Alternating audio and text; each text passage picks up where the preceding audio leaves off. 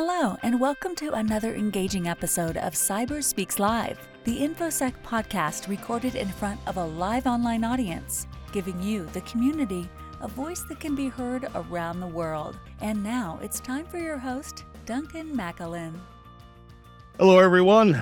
This is Duncan McAlynn. I am InfoSec War on Twitter, and you are listening to Cyber Speaks Live, the InfoSec podcast giving you, the community, a voice that can be heard around the world. We do this with each episode by inviting you to step into our studio and become a part of our live online audience, participating in the discussion with our guest co host. And today we have a wonderful guest joining us.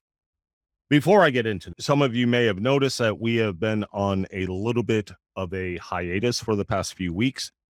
But that does not mean we have not been actively working on this show behind the scenes and putting together just a fantastic lineup that is carrying us all the way through into January of next year. So, in addition to Tanya Janca joining us today, our upcoming lineup, if this doesn't convince you to subscribe to this podcast series, I don't know what will. But we have April Mardock joining us. We're going to be talking about K 12 education, cybersecurity, and her efforts in organization around that. We're going to be bringing Ian Murphy. Oh my God, the crack with this guy is just unbelievable. He is one of the funniest guys I know in InfoSec, and his approach to cybersecurity awareness and, and training, it, it just, it's going to be a hoot, let me tell you.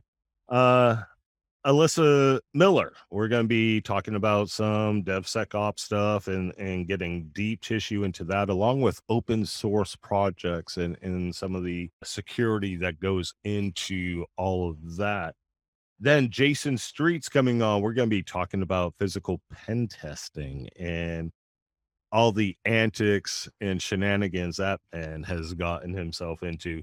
Malware Jake's going to be coming on. And then LO Punk is going to be wrapping up our 2020. Thank God we're getting out of this year, right, folks? But she's going to be carrying us through on uh, December 30th, closing out the year. And then, of course, we're going to announce at the start of the year the rest of the lineup moving into February. So, like I said, if that doesn't convince you to subscribe to this podcast series, I don't know what will. So hit anchor.fm forward slash cyber speaks live to be able to get links to joining from all the major podcasting platforms. We're on all of them, folks. So keep that in mind. Another thing today, you guys know that normally I like to open up the episodes talking about a nonprofit organization or an upcoming cybersecurity event, conference, whatever, and using that little three to five minute segment to be able to help with the community, right? And being able to give back a little bit. But today's a very special day. So I want to take a moment instead, in observance of Veterans Day here in the United States, to just take a moment and thank every one of the men and women who have served our great nation and their contributions to the defense and, and security of the United States of America. But you know, in addition, today is also the anniversary of the end of World War One. You know, what a great combination of things to happen on the same day. But it it also signals that, you know, this isn't just an American thing, you know, that there's, you know, democracies all around the world that have had to defend their nations as well. And many of them shoulder to shoulder with the United States of America. So you know, for those of you that are listening that may be a veteran, thank you. Thank you so much for what you've done for our country. And everyone else, you know, we all know someone who has served in, you know, the military. Yeah, if you come across those people today, please reach out, shake a hand, buy it, buy a lunch, buy a coffee, do whatever, but thank these people, the sacrifices that they have made, the struggles that they are still having to deal with, the images that they can't get out of their head. You know, we think we have fatigue and you know stress in our world. I can't even imagine what it's like having to pick up a rifle and being told you know you're going overseas to protect this country. So again we need to thank these folks for their service and my hats off to them thank you all right so with that let's get to today's guest. I'm so excited. I've been looking forward to this for so long. We have with us She Hacks Purple, otherwise known as Tanya Janca. Tanya, how are you? Good, Duncan. Thanks for having me on. Oh, well, thank you for agreeing to come on the show. It's one of these episodes I've been looking forward to ever since we booked in. It's been, I don't know, what, a month, maybe Yeah. even longer since we got it all sorted. But glad you're able to make it. We're able to get this thing going. Now, when we first approached you coming onto the show, I, I said, you know, obviously I know what you're doing with We Hack Purple, right? So that's Mhm.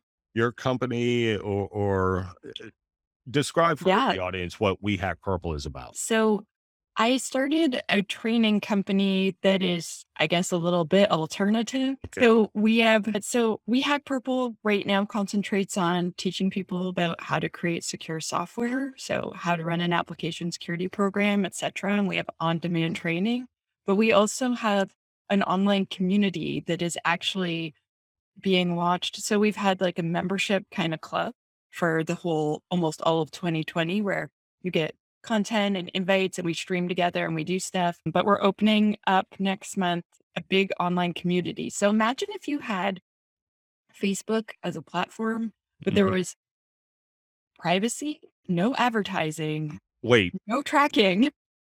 you don't have privacy with Facebook? What? and also no mean people allowed. And then everyone was interested in cybersecurity and then lots of articles and then events and kind of mm-hmm. hanging out and live streaming and stuff. And so, yeah, we're launching that right before Christmas and we're all pretty excited at the We Hack Purple team. That is awesome. And I hate to tell you, but your Canadian bit just All right. out. Yes, All right. Don't worry, we all have our faults. okay, I, I, I'm kidding. I'm just kidding. So that is awesome. You know, and I guess in light of, oh my gosh, it, it just left me the website that shut down recently, the cybersecurity website. Oh, oh, yes, Peerlyst. Yes, thank you. I don't know why the name just left me, but with Peerlyst shutting down, obviously that there's kind of a void there now of some kind of, you know, I don't want to say social media website for InfoSec, but essentially that's what it is, right? So interesting what you're doing there. I'll be amongst the first to join and participate and see what that's all about. So how can folks actually participate in that? So it's, well, we're not opening it for a few more weeks, but it's Mhm. community.wehackpurple.com. Oh, that'll be great. Easy enough. Yeah. Awesome. So is there an expected time frame? Like, is it January-ish? Uh, we're thinking, we're hoping we're going to open it right before Christmas with the idea that it could be like a Christmas present to yourself. It's I was So just thinking unlike- that.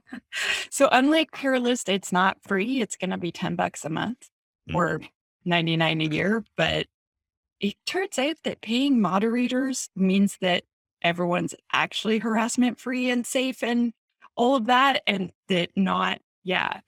We're also inviting in a lot of people to create content. And when you get to a certain reputation level, then you're allowed to publish content as well. Because we want to make it a place where everyone can share.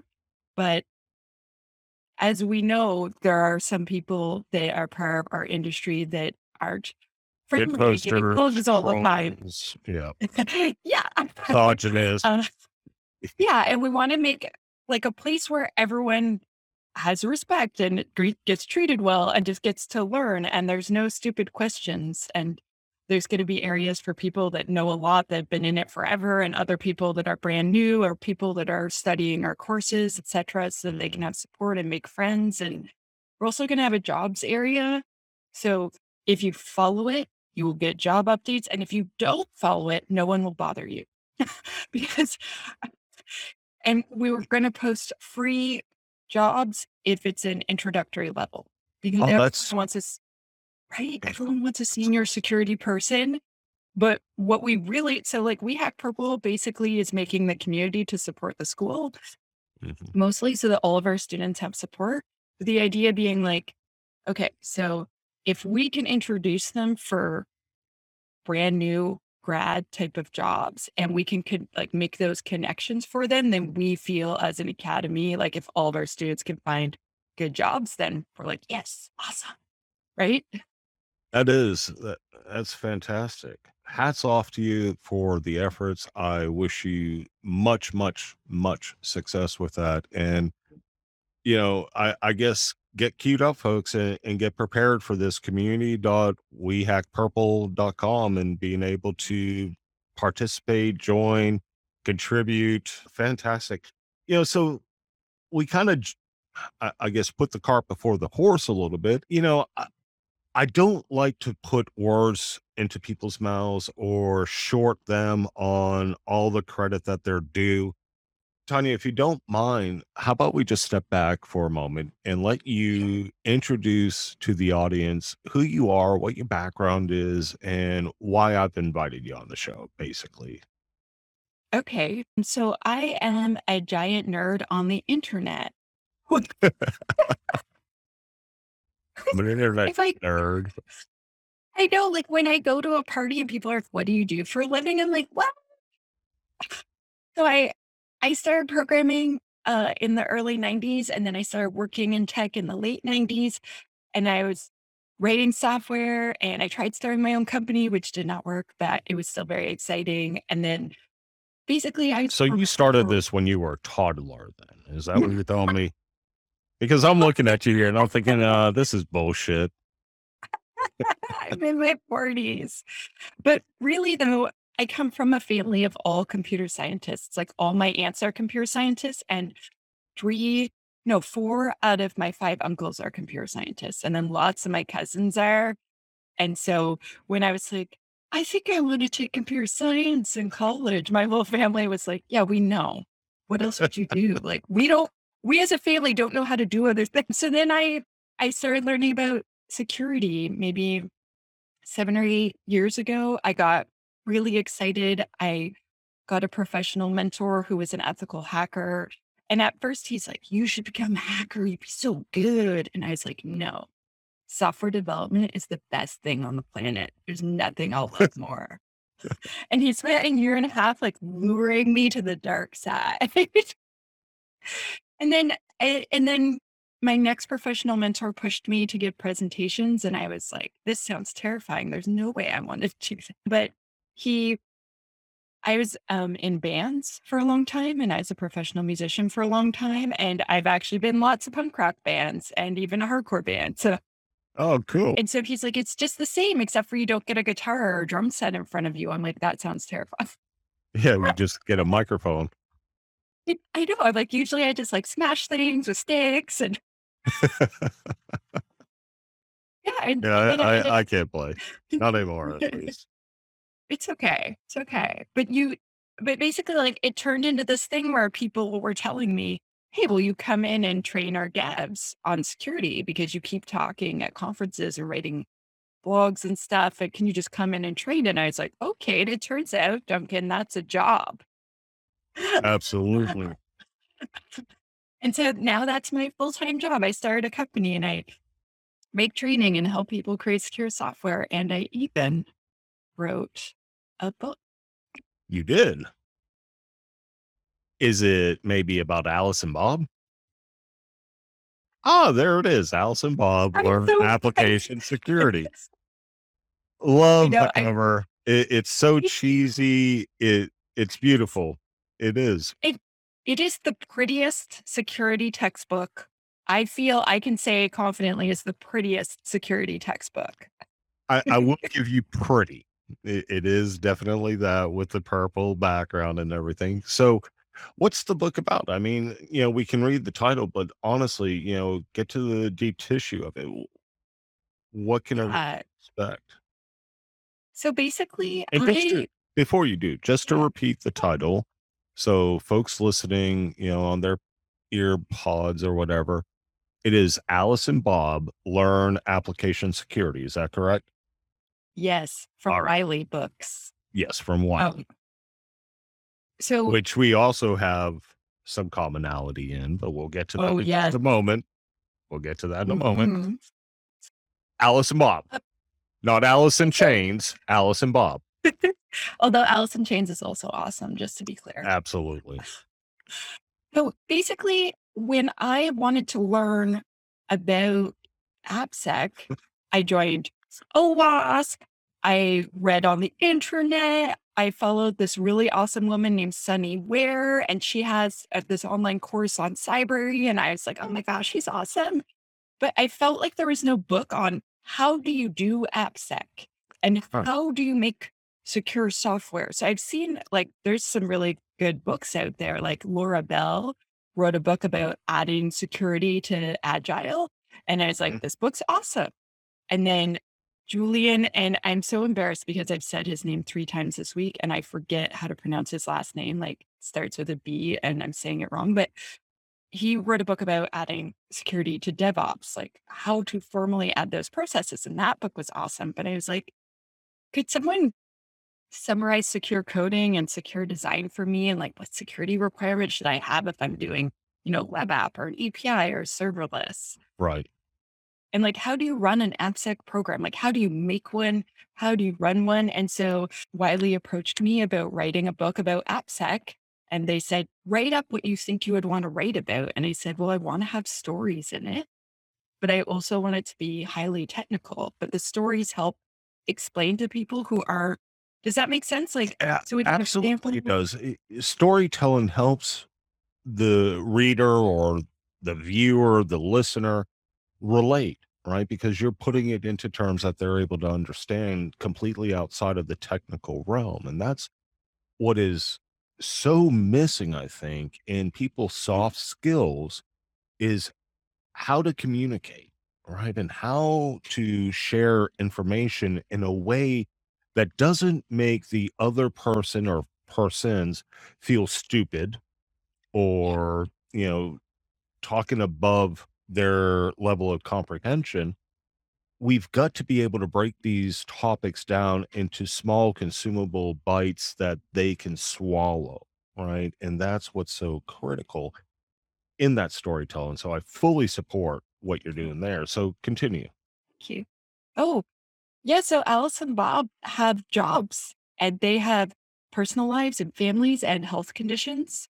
Mm. And when you pick this security header, this can make them safe or not safe or protect their personal information or not. And so there's all these different stories, and a lot of them are from my life. And I, I joke that um, Oh, Alice is really? me from age 31 to now, and Bob is me from age 16 to 31.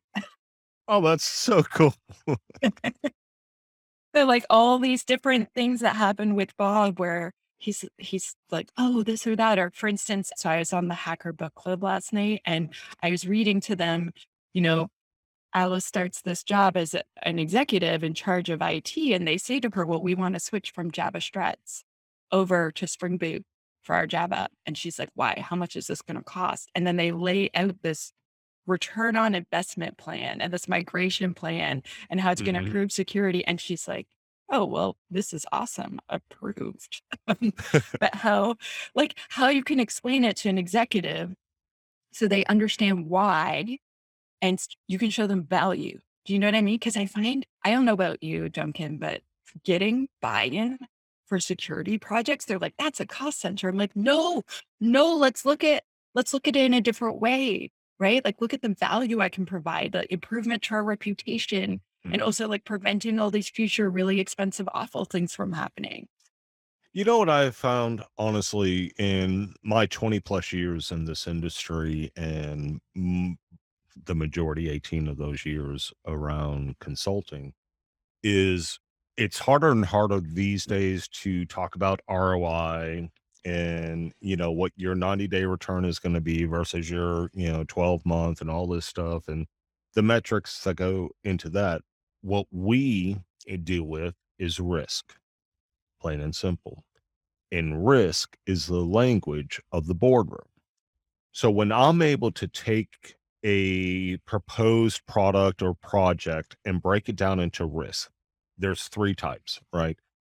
There's legal, there's reputational, and then there's financial right? So if you're able to talk about the financial risk of what happens if we don't implement this security product or project to provide mitigation against this threat, here's what the risk is to the organization. And when we can put it into those terms, rather than throwing a dart at the wall and saying, I'm projecting that we're going to see a 3x return on our investment in the first six months, that's hogwash because all you're doing is, like I said, proposing. You're projecting this is with the risk. We can absolutely say this is a risk to our organization based upon these threat metrics, right? So that's what's ended up working for me. Okay. Anything else on Alice and Bob in their journey? Mm, I literally could talk for hours, but I know we want to talk about another book from Wiley. We do. Can we show it? Here we go. It is finally in print. Went to print in September 16th, I believe, is when Amazon released Tribe of Hackers Blue Team Edition. Finally mm-hmm. in print it is tribal knowledge from the best in defensive cybersecurity, spearheaded by the infamous Marcus J. Carey, who was actually the very first guest on Cyber Speaks Live when we launched uh, the day before the Tribe of mm-hmm. Hackers Summit in Austin, which we also went to. If you missed out on the Tribe of Hackers Summit, if you weren't able to join us in Austin, if you haven't already viewed the live recording, there is six and a half hours of unbelievable presentations by contributing authors to the original Tribe of Hackers book, which I believe Tanya also has at the ready. There you see it. That's beautiful. Wiley has also republished that under their brand. So does the, Really? yeah, they they have it under their brand as, as well. So the whole jacket and everything has changed, but the content inside and the jewels in wisdom that each of those contributors shared was unbelievable. And for those of you that may not be aware of exactly what I'm talking about, the Tribe of Hackers book series basically interviews different infosec cybersecurity professionals around the globe and ask them to respond to the exact same 14 15 16 questions. And what you end up getting is this just amazing melting pot of different people's backgrounds experiences knowledge that they're sharing in responding to those same questions. So you can look at the answers that you know Tanya gives, I give, Marcus gives, etc., and be able to see from different lenses what their perspective is in response. So it started off with just the Tribe of Hackers, the original edition, then the Tribe of Hackers Red Team, which is obviously looking towards the penetration penetration testing, offensive security types. Tanya's showing that on screen right now. Then we had the green edition, which was for security leaders. So the CISOs, the CIOs, you know, the ones who are leading these security teams and talking about how to do things like build a proper AppSec program, right? And being able to do security by design and, you know, just leading tremendous leadership insights. And now the blue team edition, which I am so proud to be one of the contributing authors along with Tanya. And I think we have 42, if I'm not mistaken. I, I can't remember, but it says inside the the table of contents, which they do number. Oh, there's 54 in this one. Yeah, 54 different contributing authors, each providing their perspective. Now, if you're part of the live audience, we're giving away a copy of the Blue Team Edition.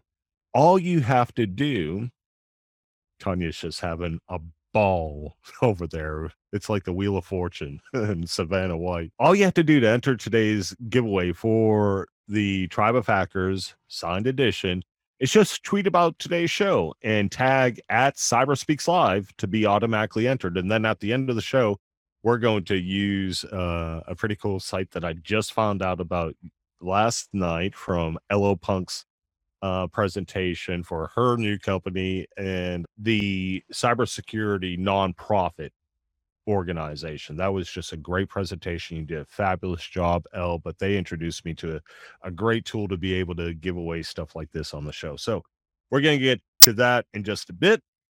But first, um, you know, Tanya, when we first set out on doing this, we were talking about AppSec, skills shortage, mentoring, right? All these things. So let's just talk about AppSec as it applies to. Uh, well, first, let's just define what AppSec is in your mind.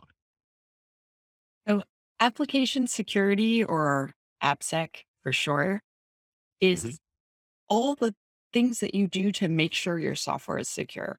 So it could be security testing, it could be implementing a secure coding guideline, it could be hearing on a podcast that there is a vulnerability in this framework that you use at work in certain versions, you going in and checking and saying, "Oh no, that's really scary. We have that that version. We should probably upgrade to the newer version so that we're safe." Mm. All of that is application security. Okay. That is the art of securing software or battle, depending upon who you talk to. Yeah, definitely. So, what would be, in your opinion, the resource, human resource availability for AppSec roles today from like a skills shortage perspective? I would say that we do not have enough people with the experience and training in order to do all of the jobs. I joked when I left Microsoft. So I would love Microsoft to start my own company, but I was joking like a white van's going to come up on the street and they're just going to throw me in and they're like, secure software. it's so it's so difficult to hire an application security person right. who has job experience and also as, especially one that has soft skills or maybe we could call them instead communication skills or professionalism. Right. Um, and that stuff you can't teach. You you just can't. You can try to mentor you can guide but you can't really teach you know how to be an effective communicator how to be a kind person how to be empathetic right and that uh, that actually fits very nicely into one of the questions that we had you know mm-hmm. as folks were registering we do give them the option to ask a question for our guests that they'd like answered on the air. And there was one actually that april had asked and that is what is one skill you wish that all infosec peeps possessed I wish that they had the ability to empathize with whoever the business unit person is that needs to get their job done mm. and that they could understand. I wish that they could adopt the model that our job is to enable every other person in the business to do their job securely. Like if we could all have that slogan or that mantra go through our head before every meeting. Okay, so these devs need to put out this feature by this date, but I want what they put out to be secure. So how can we like kind of mind meld ourselves together and make that happen? As opposed to I've got these rules, you have to jump through this gate. And if you don't, you're not going, you're not going to get to go to prod. And instead adopt like, okay, they're going, how can I make sure they get there safely? Exactly. Because when we when we want to and I'm trying not to say the word enforce, but when we implement, let's say that, our security mm-hmm. controls in whatever measure, right? Whether if it's AppSec, whether if it's endpoint security, web application, whatever the case may mm-hmm. be, we are in a sense inconveniencing. Those that are build in testing deploying those services or capabilities inside of the organization because we're having to go through secure code reviews. We're having to go through you know lab testing and pilot deployments and all these kinds of things. And it's that convenience versus security eh, catch 22 right so Yeah. how do we ease that burden on the organization how do we convince them we're their partner how do we how do we get them on our side in what it is we're trying to do while empathizing as you were saying Yeah. that that key soft skill of empathy how do we empathize empathize with what their challenges are and what they're trying to accomplish and why they have the perception that that is more important than what we're trying to do Okay. So I have an answer, but also We Hack Purple has a course on this. so let me give you the short answer. So we need to provide dev and ops the tools, the processes, and the resources so that they can get their jobs done securely. And then we need to support culture change. So we start with, you know, making sure they have every like tool, like like I mean, like a scanner, let's say. So they have all those things they need, but other tools like a secure coding guideline that actually makes sense, that has code samples so they know what to do, or there's a wiki where they can add things, or there's a secure coding library where they can share templates. Mhm. So we get the all the different resources they need. We train them, show them how to use all those things and support them. And then wait, wait, it was training to, yeah, training tools and resources. And then we have to help change the culture. And so I actually have a talk on the internet about this called Why Can't We Build Secure Software? Because my dad was like, It's 2016, Tanya. Why can't we build secure software yet? What have you even been doing? Oh my god I'm like, sorry, dad, I'll really get right on it. And he's like, yeah, 2017, let me know because it's like, this is ridiculous. I know. sure if it was before we started recording or not so let's just reiterate tell me about your family history as far as the computer science it was after we started recording. It's just every, okay all my, all my aunts and most of my uncles and my dad has a technology di- diploma. Yeah. My mom's a mathematician chemist.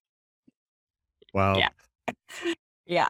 well i'm sure you're making all of them very proud Oh. i'm sure they see you as highly accomplished in your field and you are so in their face dad no, no, he's still like, why are they all still running around making it secure software, Tanya? He's like, I see you are clearly doing your part, though. is he doing his part yeah. Yeah. Well, he's retired. So, yeah. Uh. But he does try. He does try. But I feel like um, getting buy in, there's lots of different things we could do to get buy in. But I usually advise always start, like, if you want to track bees, start with honey and then eventually get to vinegar. And I feel like some security people start with vinegar. So, for instance, if there is a policy and someone's violating it, I will go up and say, Hey, what are you trying to do?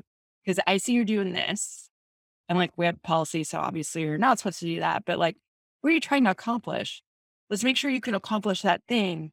And we'll worry about the broken policy later. Because most of them are not thinking, I'm going to violate policies because I don't respect the security team. They're probably thinking, oh crap, I have this deadline. My boss asked for this. Ugh, how do I do it? Right. And so I look at whatever's happening and what they need to get done. And then it's like, let's find a way for you to do that so that I'm not terrified of what you're doing. And then that usually helps a lot. Yeah. Oh, I suddenly can't hear you. I am not sure what's happening. well that's because i was on oh. mute Okay. Okay. so you good. see my lips move and nothing coming out of yeah sorry I, I try to mute myself while you're talking so back to kind of our overarching themes and i Mhm. think particularly one of the things that i'm seeing and i'm sure you are as well is i am seeing this pivoting that's occurring from a lot of these peripheral roles in corporations, whether if it's, you know, someone that's in the dev team or maybe they're working on the help desk, whatever, and they're wanting to transition into more of a security related focus. And God bless them because we do need the help, mm-hmm. right? Back to your dad's comments, you know, this is 2020 now, and we're still facing the same problems that we were in 2016 and in 1996. You know, we're still facing a lot of the same battles. So we need folks coming into this industry. We need them tooling up on their skill sets. We need them coming out of university with their cybersecurity, you know, degrees and, and what they've learned there. But is that going to be enough? Or are we still looking at a skill shortage, in your opinion? Oh, I thought you were going to ask how to get into InfoSec. So I shared a PDF on how to do that in the chat. But how are we going to fill this skills shortage? So I'm actually, Well, so let's this might, let's go back to what you were saying then. okay. Yeah, because it is kind of a, a transition, and you know, definitely that's one of the focuses as well. Is how does one get into infosec to begin with? Yeah. So I had I had the entire community in Ottawa helping me get into InfoSec. I I had the best, nicest, easiest transition ever because I'd already been a dev for like 17 years. And I had all these amazing individuals go to bat for me. So my professional mentor actually told the employer where he was going to go consult, I'm not coming unless Tanya's coming. And that is amazing, right? And in the interview, they're like, yeah, yeah, yeah. He's like, no, like I'm not coming unless she's there. So you better write her back.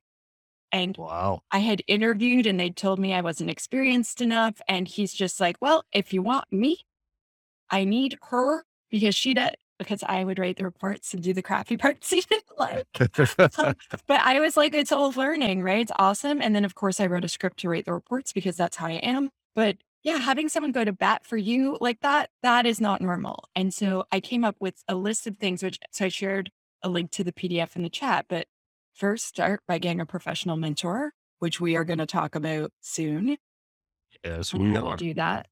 Yeah. And then also how to self study, how to train yourself, how to network, joining different places within your community. So I know with COVID right now, there's a lot of, we can't, you know, we can't go to a meetup because of COVID. Yeah. But now, because of COVID, all these things have gone online, which means you can theoretically go anywhere in the world. So my little local meetup has had people attending from all over the place. It's really awesome. It is, you know, and I've been I've been blessed by a l- lot of the resulting benefits i- if I don't want to say it like that. The results of COVID because Yeah. like you said, everything has gone virtual and we're able to now have these events instead of connecting with the San Antonio or Houston hackers associations or you know going to B-sides in Dallas, Austin, San Antonio, you know, we're able to go to B-sides events in Newcastle, you know, we're- we're able to go to New Dubai and all these other events that are being hosted around the world and they're open, they're free, they're taking calls for papers so you can present on an international scale. And let me tell you, folks, that stuff looks good on a resume. If you have a little speaker section and you're talking about having presented in London and, you know, in Toronto and Vegas and all, it looks good, you know, but more importantly, it's given back to the community, you know, and that's one of mm-hmm. the things that I am very passionate about. It's why I do this show. It's why I do present at B-Sides events. It's why I help organize them. I try to be as actively involved in the community as possible because I remember what it was like when I was coming up. I remember being in my mid 20s trying to fight kick and claw my way up in this world of you know systems management enterprise security. And i had folks helping me out in the early days and building me up and, and giving me confidence and giving me their wisdom and their experience right? I have to give back. I'm obligated to give back.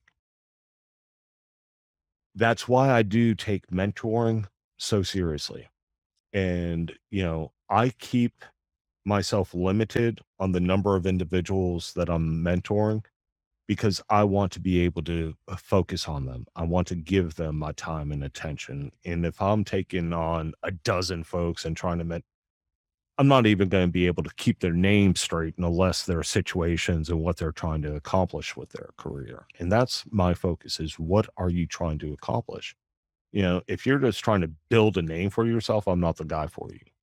If you're trying to provide for your family, get, have a better life, you know, learn from your mistakes and do better in the future, I'm probably that guy you want to talk to because that's what I was going through in my life. But you have done something really awesome when it comes to mentoring. Can we talk about mentoring Mondays and what that's about? Yeah. So it's actually called Cyber Mentoring Monday now because when we started, so I started a hashtag on Twitter called Cyber Mentor or called Mentoring Monday. And it got so huge that other companies started using it, other industries started using it, and it got so huge people couldn't find this the infosec related posts. You were a victim of your own success. Yeah. So we changed it to Cyber Mentoring Monday late last year. And I still sometimes will retweet the Mentoring Monday stuff, but it's hard because it's literally like one in 20 or one in 30 now. It's cybersecurity related. And also, this ad agency got a hold of it and they drowned us out for like six or seven weeks straight. And that's what prompted the move. Like, I can't drown out 150 tweets that are just, do you know what I mean? So, and I Uh, wanted, totally. Totally. yeah. So, Cyber Mentoring Monday, every single Monday for the past few years now, basically, I tweet out in the morning, Hey, are you looking for a professional mentor in InfoSec? Are you someone who has experience and is open to sharing it with someone less experienced than you? Let's use this thread or use the hashtag and let's come together. Let's pair people up and make friends and network and find jobs and start careers. And the information security community has overwhelmed me literally repeatedly, constantly, over and over again with their generosity.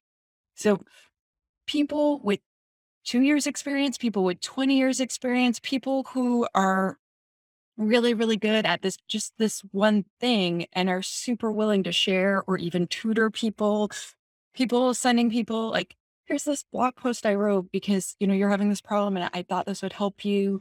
Like every single thing, just so generous all the time. And so, yeah, every week, a lot of people go on to Cyber Mentoring Monday and say, Hey, I'm looking for a mentor. I am, you know, attempting the OSCP, let's say, as an example.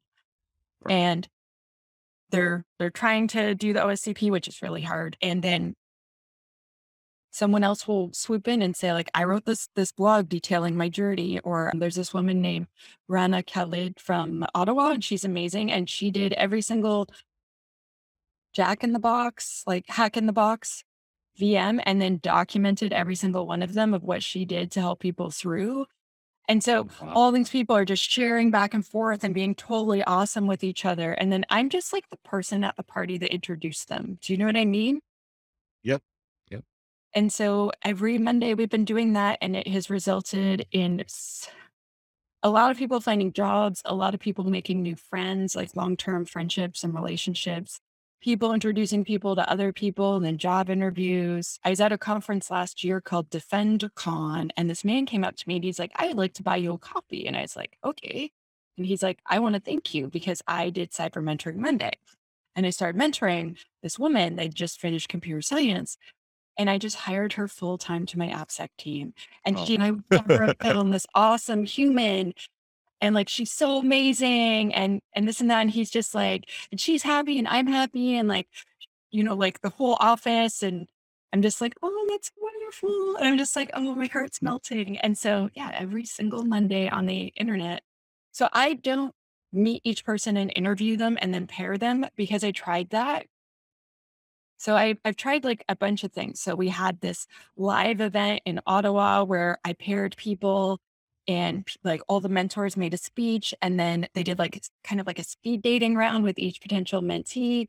And it turned out like that didn't work really well. And it turns out it's way better if someone puts out the call and says, like, listen, I really want to learn AppSec. You know, like I have all this programming experience. I'm super obsessed with the security of software. You know, where do I start? And then a bunch of people will kind of give them clues, but then that one person they keep talking to ends up becoming their mentor. And so it turns out me pairing people was a disaster because I'm like, she seems nice. She seems nice. Boom. And it turns out like they need to figure that out for themselves, which is awesome. And so, yeah. And sometimes we have to do it a bunch of times. So Yeah. if you're if you're listening and you try one week and you don't find someone, try again and tag me. And I will retweet you every single Monday until we find you someone. And also sometimes I'll critique their tweet. So if they're like, yeah, I want a mentor, like, okay, so let's rewrite this so it's better. So like what are you looking for? Like, what interests you? Where are you at? Like, you're trying to attract someone. So let's be specific about what your goals are or how much you've worked so far. Like, yeah, I want a mentor. That doesn't like, if so, like, let's say someone's like, I really want to mentor someone. I want to get back to the community. If they see that, they're like, I have no idea if I'm the right person for them. I don't know what they want. Like, you're you're building this barrier around yourself when you do that. And so I'm like, you need to open up and be like a little vulnerable and say, like, listen, so so far I've been studying these things and doing that. And like this is my job experience and this is my goal. I want to get here. And I know it's scary to share that on the internet, but hmm those are the tweets that attract all the mentors. You're right. And, you know, I, I have never set out or, or had the thought, I want to mentor someone, right? It, it's one of those things that's kind of happened organically and naturally for me. And I'm blessed. And, you know, for those of you that are out there thinking, I need help with finding the path, I, I need help with knowing what the next right thing to do is for my career, for my family, for my mental health, you know, I trust me when I tell you, do not be afraid to ask someone to be your mentor, to look for that person that you admire, that you look up to in this industry or whatever industry you're in. Don't be afraid to reach out and ask them. Say, hey, you know, I really need someone to help me with knowing what to do next. Would you mind just sharing some time with me over the next couple months to get these things figured out and take it from there? Let me tell you something. It, you're going to be hard pressed to find a no because people do want to help. They do want to be involved. They want to help mentor the next generation coming up or those that are looking to make these pivot moves because they respect what you're trying to accomplish and they want more folks in infosec. But i can say this with absolute certainty. I get so much more out of mentoring than i think they ever get as my mentee. I mean that with all my heart i have to do that mirror reflection when i'm talking with these folks and I have to put myself into check because I can't, in good conscience, tell them what they're supposed to be doing in their lives and in their career and in their family situation, whatever, if I'm not willing to do it myself. You know, I'm not going to ask you to do anything more than what I'm willing to do. So that means I kind of have to stay at least 15 minutes ahead of them, right? but it's that emotional satisfaction, that spiritual satisfaction that I get when I hang up that call or end that Zoom meeting with one of my mentees that I just I take that deep sigh, let it out, and my wife has caught me before where I just have this smile from ear to ear, you know, and, and she's called me out on. She's like, "Who's mentoring who here?" I said, "I don't know, but we're having a blast doing it together." You know, would you agree with that synopsis? I could not agree more, Duncan. Last year, I was nominated for an award in Vegas, and a woman I've been mentoring for a few years was also nominated for the same award. And when she won, I like flipped out. I was so happy for her. We're like hugging and jumping down. I'm like, I'm so proud of you. And it was like this most, I'm going to cry. It was like such this wonderful thing to see her succeed and just be so amazing. And we're actually talking this morning. And like, when you see a person succeed, like you see them get promoted, you see them find that new job, you see, you're just like, oh my gosh, I'm so proud of you. It's like such an amazing, wonderful feeling. And also, they teach me so much. Sometimes it's you putting something into words that you hadn't realized was a thing that you do. And sometimes it's the questions they ask you. And sometimes it's seeing them go kick butt in a mm. way where you're just like, this person is schooling me. Look at them go. Yep. It's Yeah. so rewarding to mentor someone and to share your knowledge. It feels amazing to see them do well. And yeah, and I, I also agree with what you said earlier. Like you can't mentor like 12 or 15 people because then you're going to be that mentor they never ever see or talk to. Right. Right. And that's Um, one of the things that I do. I don't know what your approach is, but when I first start mentoring someone, we have at least biweekly, e- every two weeks meetings, if not weekly at, at the start, because we have a lot to get through on the onset, you know, and they're going to have some homework assignments, and I got to kind of keep tabs on them, eh, motivate them, make sure that they're following through with these things. And then as we start to come out of that honeymoon phase, it stretches out. So we'll do like monthly calls, and with a couple of my folks, I, I'm only mentoring three people, and that's kind of my my max. We'll have monthly Zoom meetings, and you know, I love what we're starting to see now because because of the COVID situation and work from home and stuff. You know, their spouses are in the background. They're hearing the conversations. They're coming into the conversations because it you can't just approach it from a strictly work related position because if you're truly going to mentor someone in their professional career there may be impacts on their home life their oh availability you know if we're talking about someone going back for a master's or completing an undergraduate degree, or maybe they want to go after a particular industry certification, that's time commitment, significant time commitment. And where does that come from? Their time with their family, right? So we have to account for that aspect. And they come into the conversations, and I get to meet their wives and their children and get to know them on an intimate level. We talk about religion and, spirituality and these things you know because it all goes into the mental health and and their state of mind and where they're coming from because all these things make up who you are what we do for a living that's just it folks it's just a way to make a paycheck ultimately we're in this game because we do have some principles but at the end of the day we're looking to get paid this job is not the end all and be all of my existence. I am somebody outside of InfoSec, and we forget that sometimes. We get so consumed because we're spending so much of our damn day on our devices, connected to social media, all part of this and our job. Where are we in the process? When do we get to take a step back and just be an individual in our own skin?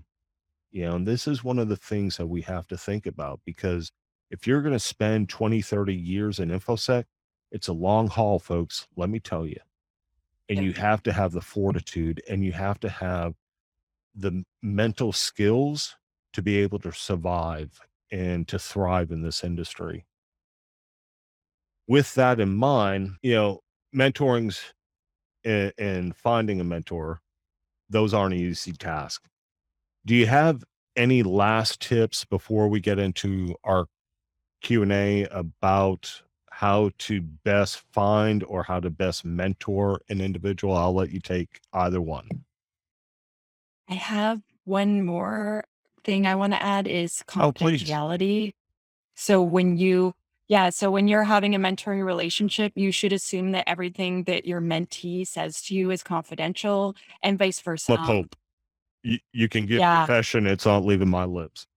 Yeah, it's really important. And having a mentor, like it's one thing to have a mentor say, like, I'm I have this person, I've been teaching them this stuff. They're amazing. Like they've done, and then like they list your accomplishments and say all this awesome stuff about you. I wouldn't say that's breaking confidentiality as long as it's like public stuff that you've done. But I I have seen one instance where a mentor said a whole bunch of things and because the person was the mentor, yeah, it resulted really badly.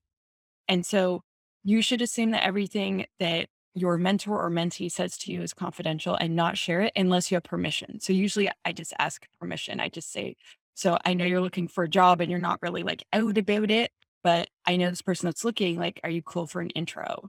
And then usually they're like, yes, but sometimes they say no. They're like, oh, that person knows my boss, or Mhm. you know, I'm I'm not actually like my resume is not ready and stuff. Could we check back in a month? And like I'm not sure if I want to leave, etc. Right. So I find if you just ask your mentee or, or mentor, but usually the other way around, like say, hey, are you cool with an intro? Are you cool with this? Are you cool with that? Because sometimes they're not. Yeah, Consent is cool. exactly. You bring up an a, a extremely valid point, and it goes to that trust.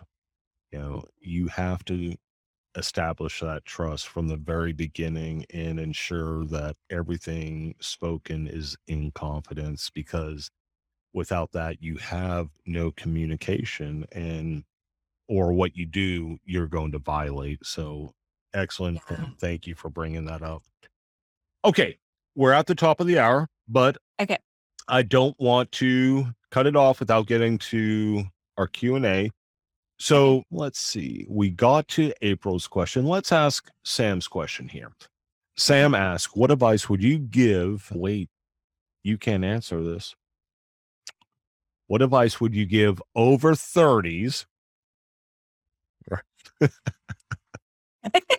who are looking to cross train from a non security role who are interested in joining InfoSec? I think that's a great question. So, how do you know folks that are in midlife, right? 30 something, mm-hmm. how do they make that pivot? What would you suggest as, let's say, their first couple of steps to make to be able to have a successful career in InfoSec?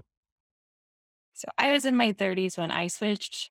So you can do it. It's very possible. So I would start with figuring out what the thing is that you want. So that I found really hard because my first mentor was a pen tester and my second and third and was it my fourth too? We're all pen testers. I thought I wanted to be a pen tester and I spent a lot of time learning that. And then it turned out my true love was application security, which is a different Oh. role. Like there's a lot of overlap and that's cool. But it turns out I was really unsatisfied with pen testing. Like leaving an engagement was really hard for me. And so AppSec is where I belong. And that took a while. Yeah, exactly. And so figuring out what thing you want to concentrate on is is first. And so I I actually started a podcast. So first of all, if you're listening, subscribe to Duncan's podcast.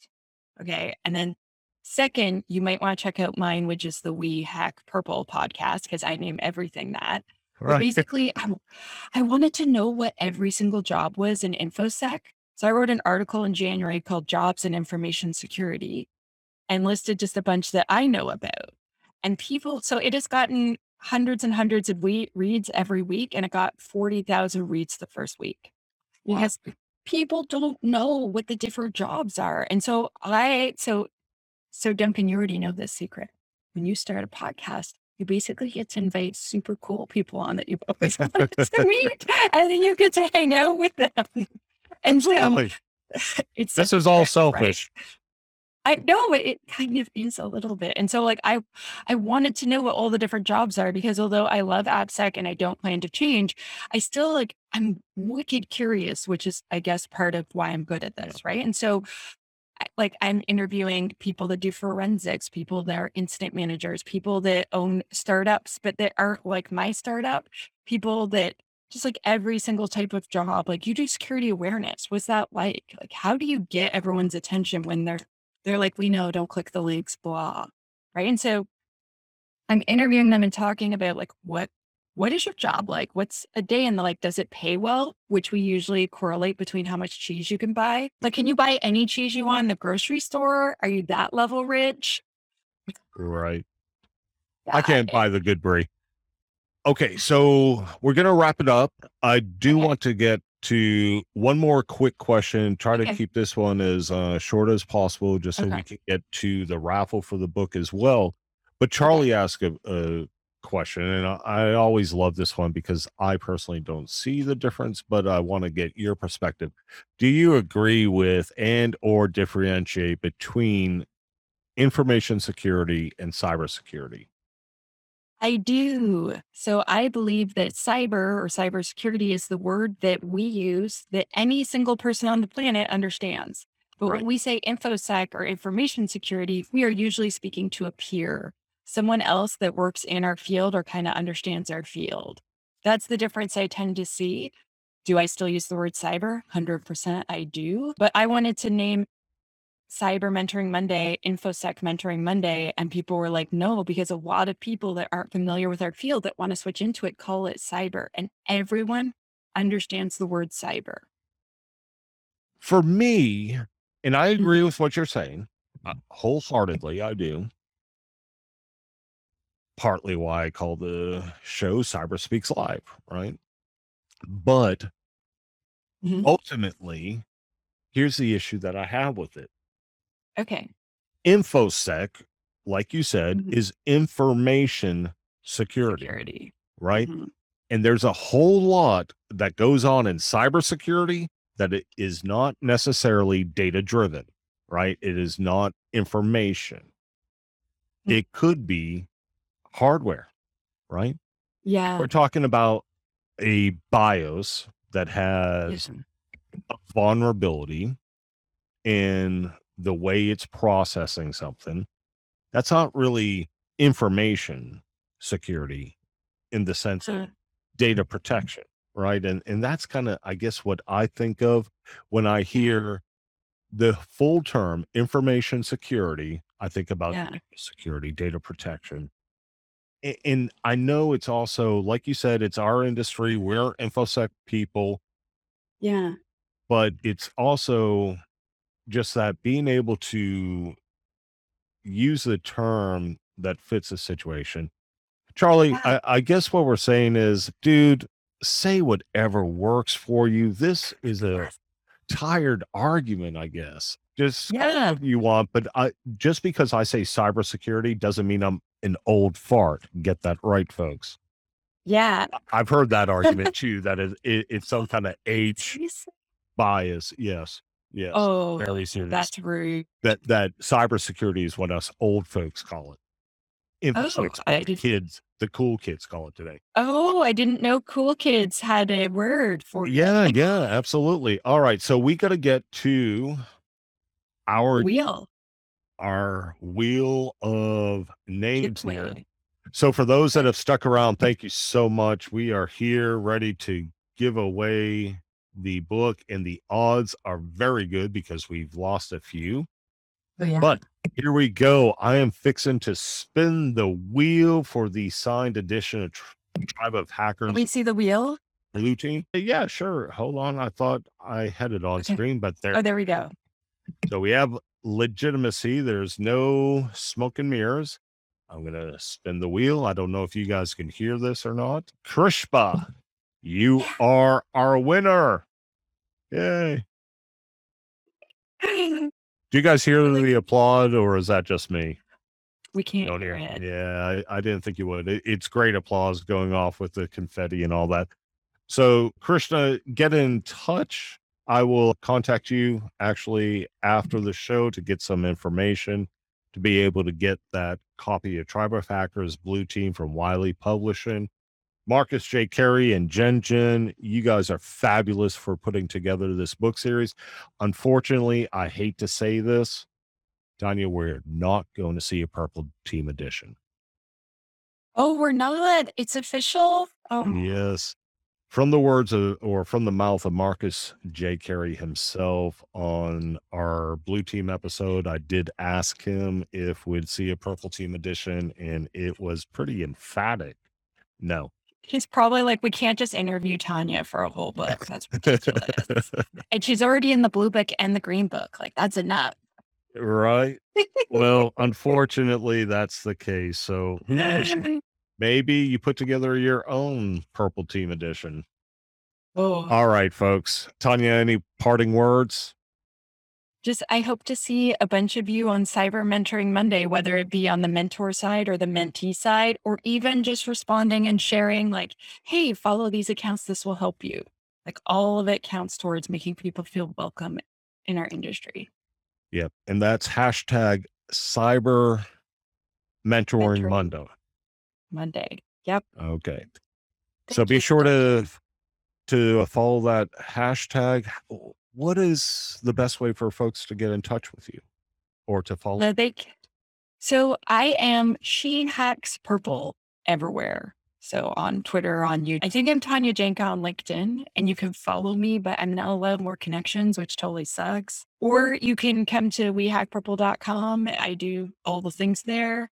I mean, there's a big team of us. I'd like to be clear. There's there's six of us working on the stuff, but I am available there. But yeah, I do a lot of Twitter. I do a lot of tweeting. yeah, I've heard of Twitter before. Yeah. it sounds Did familiar. we, did we meet there or something? I don't know. Uh, it's where I Thank go for so my drama series.